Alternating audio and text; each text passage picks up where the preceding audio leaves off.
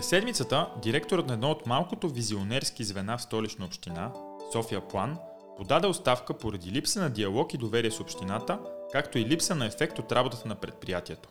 А в парламента за втора седмица продължават совалките около бъдещото правителство. Ще се изпълни ли пророчеството на бившия премьер, че опозицията ще щупи държавата? Здравейте! Това е Политкаст. С мен Симеон Иванов. Това е третия епизод на свободния авторски проект, част от Топ новини. Можете да ни слушате в SoundCloud, Google Podcasts, Spotify, другите големи подкаст платформи, а скоро и в Apple Podcasts. Днес гост е Радослав Евтимов от инициативата Лъжеш ли? С него ще говорим за откровените лъжи или пък невярната информация, която изричат родните политици. Ще се радвам и вие да сте част от Политкаст. С мнения и предложения. Очакваме ви на официалната страница на Топ новини във Facebook – както и в коментари под материалите, свързани с политкаст на topnovini.bg. Това ли искаше площада преди година? Протестите миналото лято бяха генезиса на много от процесите в политиката, които наблюдаваме днес. Но искаше ли протеста, фрагментирания парламент, който имаме, първото място на има такъв народ и цялата политическа драма, в която живеем от април насам? По-вероятно не – Искането тогава бе за промяна на покварената система, като част от това бе желанието ГЕРБ и Бойко Борисов да бъдат детронирани от властта. Това се постигна, но за следващите стъпки нямаше ясна концепция и именно за това протестите бяха критикувани. Но не можеш да очакваш от гражданското общество да предложи решението на системните проблеми в държавата, а и може би за голямо съжаление не живеем в двупартийна система, в която когато свалиш едните от власт, просто наред са другите. Начинът по който се разви политическата ситуация у нас още веднъж ни напомня колко е трудно политическите процеси да се прогнозират прецизно. Защото един от основните фактори в политиката е времето. А когато добавим всички неизвестни обстоятелства и ситуационни фактори, то всяка прогноза, която не е моментна картина на нагласи, просто е обречена на провал. Щяхте ли да повярвате, ако в разгара на протестите миналото лято някой ви беше казал, че година по-късно има такъв народ ще е първа сила и ще реди кабинети. Или че БСП едва ще удържа третото място. А ако още по-рано ви бяха казали, че Васил Бошков от местен олигарх ще се превърне в олигарх в изгнание и дори ще основе собствена партия. През последната година се случиха и други ключови събития, които сигнализираха, че пластовете у нас се разместват. Двете най-големи медии смениха собствеността си, а Делян Пеевски започна поетапно изтегляне от лостовете на властта – или поне така изглежда отстрани. В моменти като сегашния, на човек поне му се ще да вярва, че някой зад колисите дърпа конците и поне има концепция за бъдещето. Защото в противен случай се намираме в една абсолютна непредвидимост. А в политиката подходящи времена за непредвидимост просто няма. Гостът в този епизод на Политкаст е Радослав Евтимов. Той е студент по бизнес информатика в Берлин и заедно с трима приятели Даниел Янев, Веселин Златаров и Максим Пенев стартират проекта Лъжеш ли? Инициативата обстойно следи за неверните изказвания на политиците в предизборните кампании, а резултатите са повече от интересни и говорят много за културата на политиците ни. Именно за това днес разговаряме с Радослав Евтимов. Здравейте, господин Евтимов. Здравейте, благодаря ви за поканата. Благодаря, че приехте. Да започнем от това какво точно представлява инициативата ви – каква е целта и каква е методиката на изследванията ви? Ами да, ще се опитам накратко да разясня на вашите слушатели, които не са наясно с нашия проект. А, проектът Лъжеш ли е проект на четирима млади хора от Берлин, приятели и съмишленици. А, ние си поставихме една доста амбициозна цел и тя е по време на предизборната кампания в последните два избора, както знаете, първия редовните избори през април месец и след това изборите през а, юли си поставихме за цел да следим изказванията на кандидатите за депутати в националния ефир и по-специално в дебати, тъй като преценихме, че това е формата, в който те са по-притиснати, говорят със своите опоненти и по-скоро биха се изкушили да използват неверни твърдения, както ние ги наричаме. въпреки, че нашата платформа се казва Лъжеш ли, все пак искам да бъда коректен и да кажа, че ние използваме израза неверни твърдения, тъй като няма как да докажем а, умисъл в изказванията на кандидатите. Направихме, направихме го вече два пъти и сметнахме, че проектът е изключително а, интересен и успешен. А, набрахме някаква популярност и затова продължаваме а, с а, тази си доброволческа дейност. Това също искам да го подчертая. Ние не сме свързани с никакви политически партии. Изцяло и единствено правим това в свободното си време. А правено ли е нещо подобно у нас до момента? Има, има различни факт-чекинг платформи, особено и в последно време, покрай предвиборната кампания. Последната забелязвам, че има статии, които оборват конкретна тема, конкретно твърдение, така в а, доста по-големи детайли. Но в нашия формат а, вашите слушатели могат, разбира се, да научат повече за нас на нашия сайт лъжесли.com или на нашата фейсбук страница Лъжесли. нашата цел е малко по-различна. Тя е да има малко по-систематично изследване на изказванията на кандидат-депутатите. И в случая нашия крайен резултат е нещо като база данни.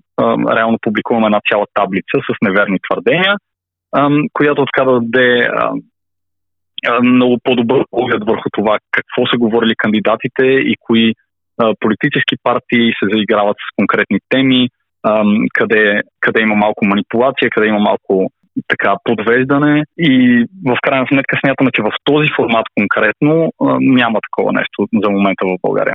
А какъв беше обхватът на изследването ви за кампанията за априлските избори и какви бяха резултатите? Кампанията през април беше първата ни е, кампания. Преди това направихме един, е, една така наречена пилотна фаза а, в края на 2020 година, за да видим дали реално си струва да продължим а, с този проект. Резултатите бяха позитивни, затова концепцията ни за изборите през април беше относително проста. Следяхме абсолютно всички кандидат-депутати, които се явяваха в национален ефир в дебати. Фокусирахме се, както ви казах вече, в този формат, защото смятахме, че там е най-вероятно да намерим такива неверни твърдения.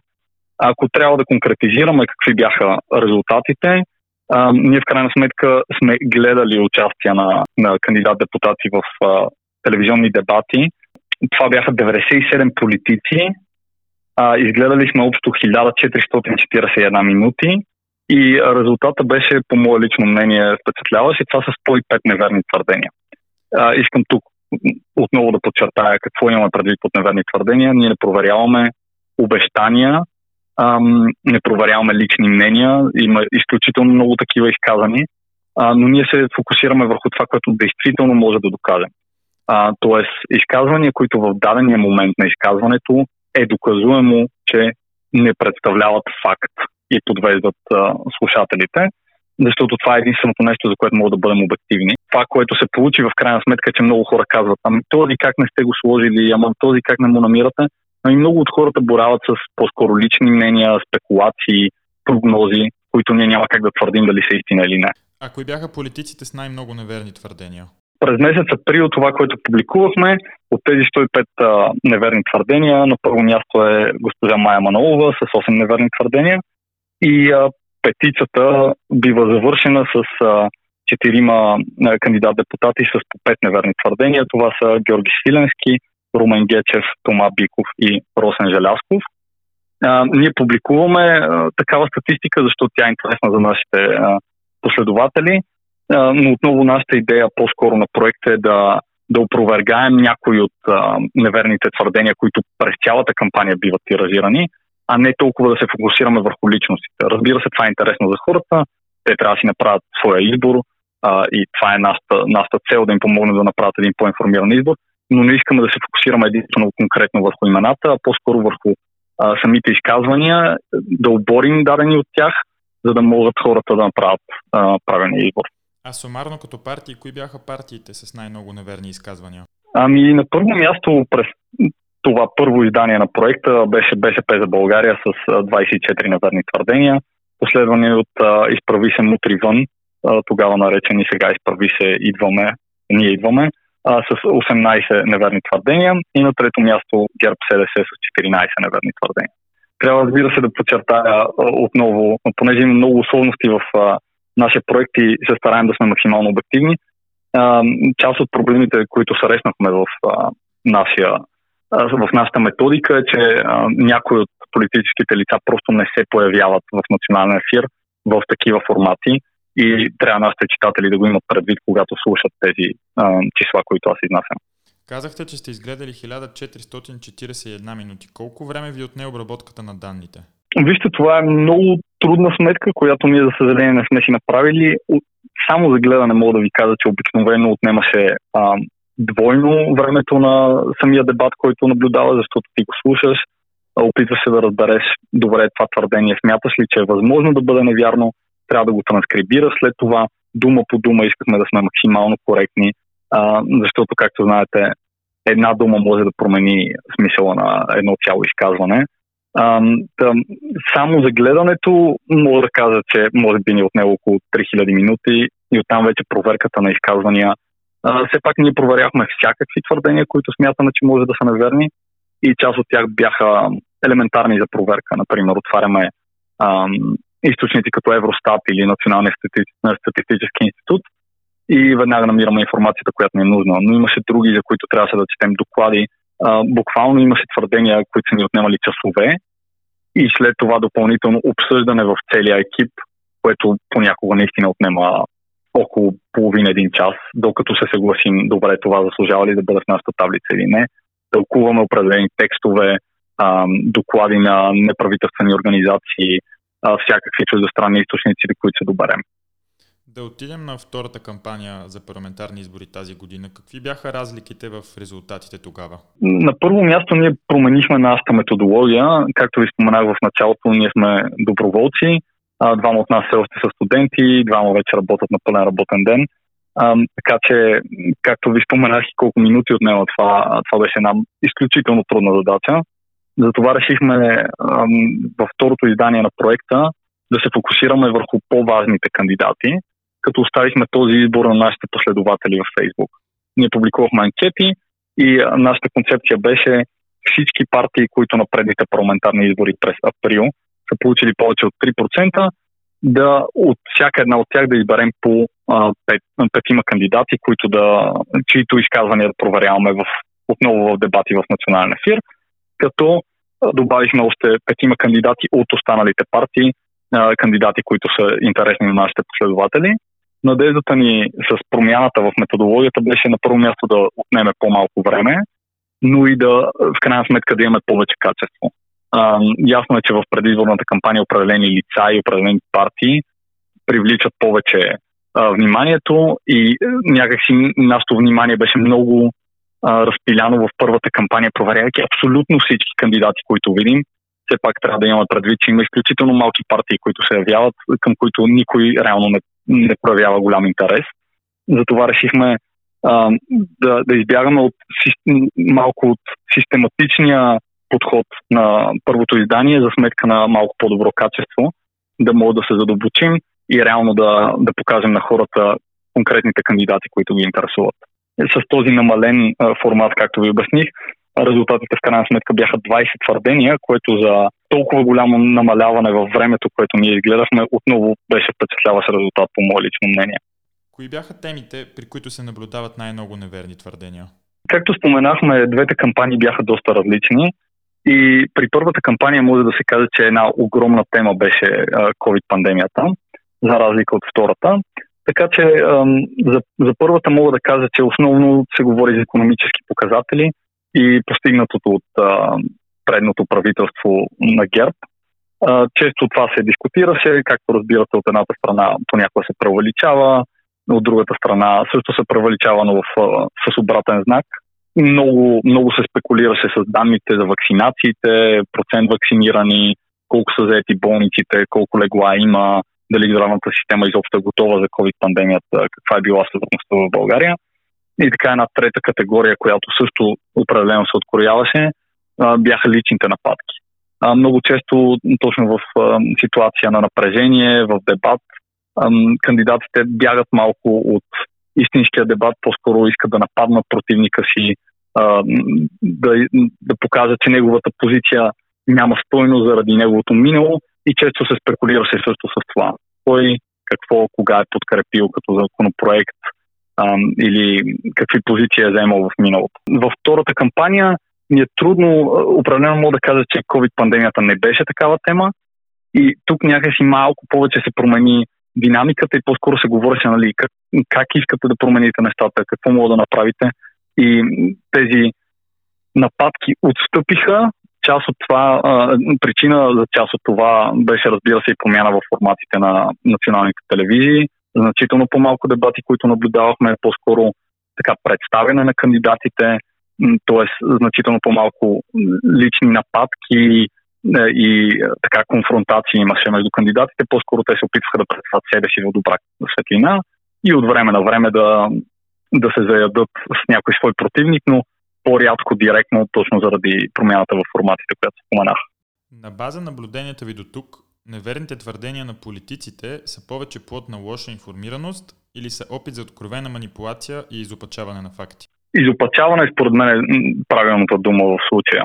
А, рядко виждаме абсолютно разминаване с реалността, но доста често виждаме разлики. Тоест, взима се факт, който до някъде е верен и се изопачава в дадената посока. Да кажем, имате изгода да кажете, че смъртността е по-голяма, виждате данните, те действително са лоши и казвате, те не са просто лоши, те са много лоши. И спекулирате с тези, а, с тези числа. Понякога е липса на информация, определено има такова нещо, но все пак ние, ние се надяваме кандидат-депутатите да знаят за какво говорят и наистина смятам, че до голяма степен изказванията, които ние намерихме, бяха изопачавания. От време на време и откровени манипулации, които нямат нищо общо с реалността. Имахме няколко случаи на откровенно малки грешки, например, обърква се дадено число, но ние все пак смятаме, че е коректно към нашите последователи да го публикуваме, точно а, заради това, което ви обясних. А, ние имаме желание просто хората да бъдат информирани, т.е. ние не сочим с пръст да кажем той каза това, ние казваме той каза това, а истината е друга. Тъй като живеете в Берлин, ще ви задам един въпрос, свързан с участието на българите в чужбина в политическия процес у нас. Особено след априлските избори, у нас се надигна една вълна от недоволство за гласовете от чужбина, която в последствие дори прерасна умнението, че българите извън граница не трябва да имат правото да гласуват. Как гледате вие на подобни предложения? Вижте, ясно е каква ще бъде моята позиция. Аз разбира се, винаги се опитвам да се сложа в обувките на другите. А, разбирам част от аргументите и разбирам притесненията на българските граждани. Някакси в българското общество често се смята за хората, които напускат страната, за а, хора, които са отказали да се борят в тази ситуация, отишли са на лесното, на метеното, на хубавото и сега живеят там и искат да определят нашия живот. Изцяло се стара да разбирам а, тази гледна точка но аз се опитвам по-генерално да гледам на ситуацията в България. И ако погледнем държави като България, често хората, които използват такива аргументи, дават за пример определени държави, които не позволяват гражданите им, които не живеят на територията на страната да гласуват. Но трябва да има предвид каква страна е България. Огромна част от трудоспособната част на населението, за съжаление, е извън пределите на страната и ние трябва да се научим да използваме този този капитал, дори би го нарекал. А, тоест не би трябвало да гледаме на тези хора като предатели, хора, които нямат общо с нас вече и няма как да определят нашата съдба, а точно заради спецификите на страната и заради ам, до някъде типа хора, които напускат страната, трябва да има предвид, че те са може би най-независимите граждани, които обективно могат да погледнат отстрани. Да, не винаги имат реална представа какво се случва, защото не са там физически през цялото време, а, но в същото време знаем за такива, а, не би ги нарекал феномени, по-скоро, по-скоро явления в българската политика, като контролиран корпоративен вод. Знаем какво се случва по по-малките населени места. И ние имаме една огромна група от хора, които са изцяло независими от тази система и могат обективно да преценят кое смятат, че е правилно за страната им. И аз смятам, че това е един огромен капитал за България, който трябва да се използва и смятам, че а, хората в чужбина са част от промяната и трябва да бъдат част от промяната а, абсолютно е ясно, че аз подкрепям тази теза, тъй като е, и тук на последните избори бях доброволец. Огромна част от моите приятели и съмишленици се занимават с изборния процес. Ние се стараем да дадем на всеки българин шанс да упражни правото си на глас, именно защото вярваме, а, че това е правилният път за конкретно в случая на България. Вие гласувахте ли на изборите през тази година? А, да, и на изборите през април, и на изборите през юли упражних правото си на глас а, в секциите в а, Берлин. Ако може само да спомена, е, изживяването в двете кампании беше коренно различно. На първите избори на 4 април имаше огромни опашки. Аз лично чаках около 4 часа с един мой приятел, за да упражним правото си на глас. Докато на изборите през юли отчасти заради промяната в изборния кодекс, отчасти заради много силно представяне на българските доброволци тук. А, имаше значително повече секции, всичко беше организирано много добре и аз като доброволец мога да ви кажа, че хората бяха изключително впечатлени и благодарни, че имат възможност буквално за 15 минути да упражнят правото си на глас. Разбирам, но ви питам дали гласувахте с а, друга идея. С каква нагласа отидохте до урните? Като представител на българската диаспора, който просто упражнява правото си на глас? Или по-скоро като емигрант, който участва в изборния процес, защото иска да се върне в България един ден? Моята лична позиция е по-скоро втората. А, аз винаги съм смятал престоя си в Германия като част от моето личностно развитие, но моето лично желание е да се прибера и всеки път отивам до урните с тази идея, в каква България аз искам да живея, когато се прибера. А, разбира се, има хора, които а, решават да се установят тук и в това няма абсолютно нищо лошо и голяма част от тези хора милят изключително много за България, четат много, интересуват се и могат да честно казано, често пъти могат да вземат много по-информиран избор от хората, които физически са в България. Как виждате отстрани, от чужбина ситуацията в България в момента?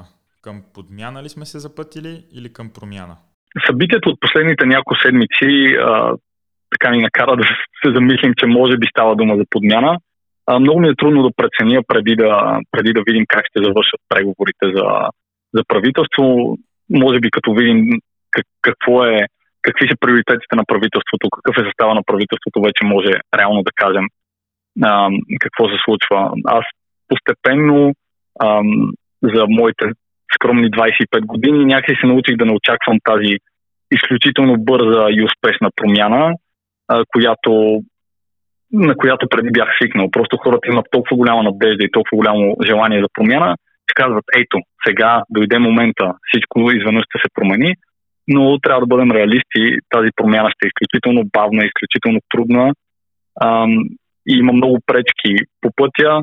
Аз не мога да давам прогнози за момента какво случва. Наблюдавам отстрани и имам своите мнения, но не смятам, че съм капацитет в случая. Политкаст и в топ новини обичаме книгите. Затова във всяко издание на подкаста ще ви представим по едно заглавие, което ни е направило впечатление и смятаме, че си заслужава да присъства във всяка библиотека. Този епизод, в рубриката Под лупа, представяме 48-те закона на властта на Робърт Грин. Време е в рубриката да се обърнем и към приложимата философия и психология.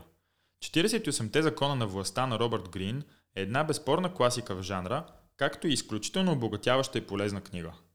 Освен това е подходяща и за плажа. Поднесени във формата на увлекателни притчи, книгата събира поучителни истории за лидерството – властта и междучовешките отношения. Автор е Робърт Грин. Той е писател и оратор от еврейски происход с няколко популярни бестселера, а литературните критици определят философията му като тази на реалиста Николо Макиавели. Някои наричат книгата историческа енциклопедия, тъй като обединява хилядолетна мъдрост и послания от велики мислители и лидери като Шекспир, Фридрих Ницше, Хенри Кисинджер, Сундза и още много други. Други пък я намират за безкруполна и аморална. Но съветите в книгата служат като тактики на поведение за всеки, който иска да бъде успешен лидер, независимо от сферата си на развитие. Как да общуваме с висшестоящите? Как да общуваме с нишестоящите? Как да се предпазим от това да бъдем използвани или да се оставим да ни използват в името на по-висока цел? Как ние да използваме другите и как да поощряваме хората, от които имаме нужда и тези, които ни помагат? Това е само една минимална част от въпросите, за които книгата предлага отговори и насоки. Книгата представя борбата за успех и власт като игра, а всяка игра си има правила, които трябва да бъдат познавани в дълбочина. В тази борба участват много други хора, обстоятелства и тънкости. Умението да разчитате човешките стремежи и амбиции, както и знанието, че голяма част от държанието на хората е изкуствено и фасадно, е основополагащо за успеха. В този ред на мисли книгата предлага и много ценни уроци за човешката психология – Важно е да се отбележи, че в книгата под власт не се има предвид политическата такава, а всичките й форми. Все пак, книгата е дебела, над 700 страници, но за сметка на това не е нужно стрикно да спазвате последователността й, а можете избирателно да четете дадена глава, която ви се струва интересна. 48-те закона на властта на Робърт Грин е четиво, което определено си заслужава. Това е всичко от третия епизод на Политкаст. С мен Симеон Иванов. Очаквайте нов епизод всяка седмица на topnovini.bg, както и в официалния канал на Топ новини в SoundCloud. Политкаст е достъпен и в Google Podcasts, Spotify, другите големи подкаст платформи, а скоро ще бъде достъпен и в Apple Podcasts. Отново напомням, че ще се радваме на обратна връзка от вас. Очакваме ви на официалната страница на Топ новини във Facebook, както и в коментари под материалите свързани с политкаст на topnovini.bg. Най-интересните от тях могат да намерят място в следващите епизоди на подкаста. Благодаря ви за вниманието и не забравяйте, политиката има много лица. Вашето е едно от тях.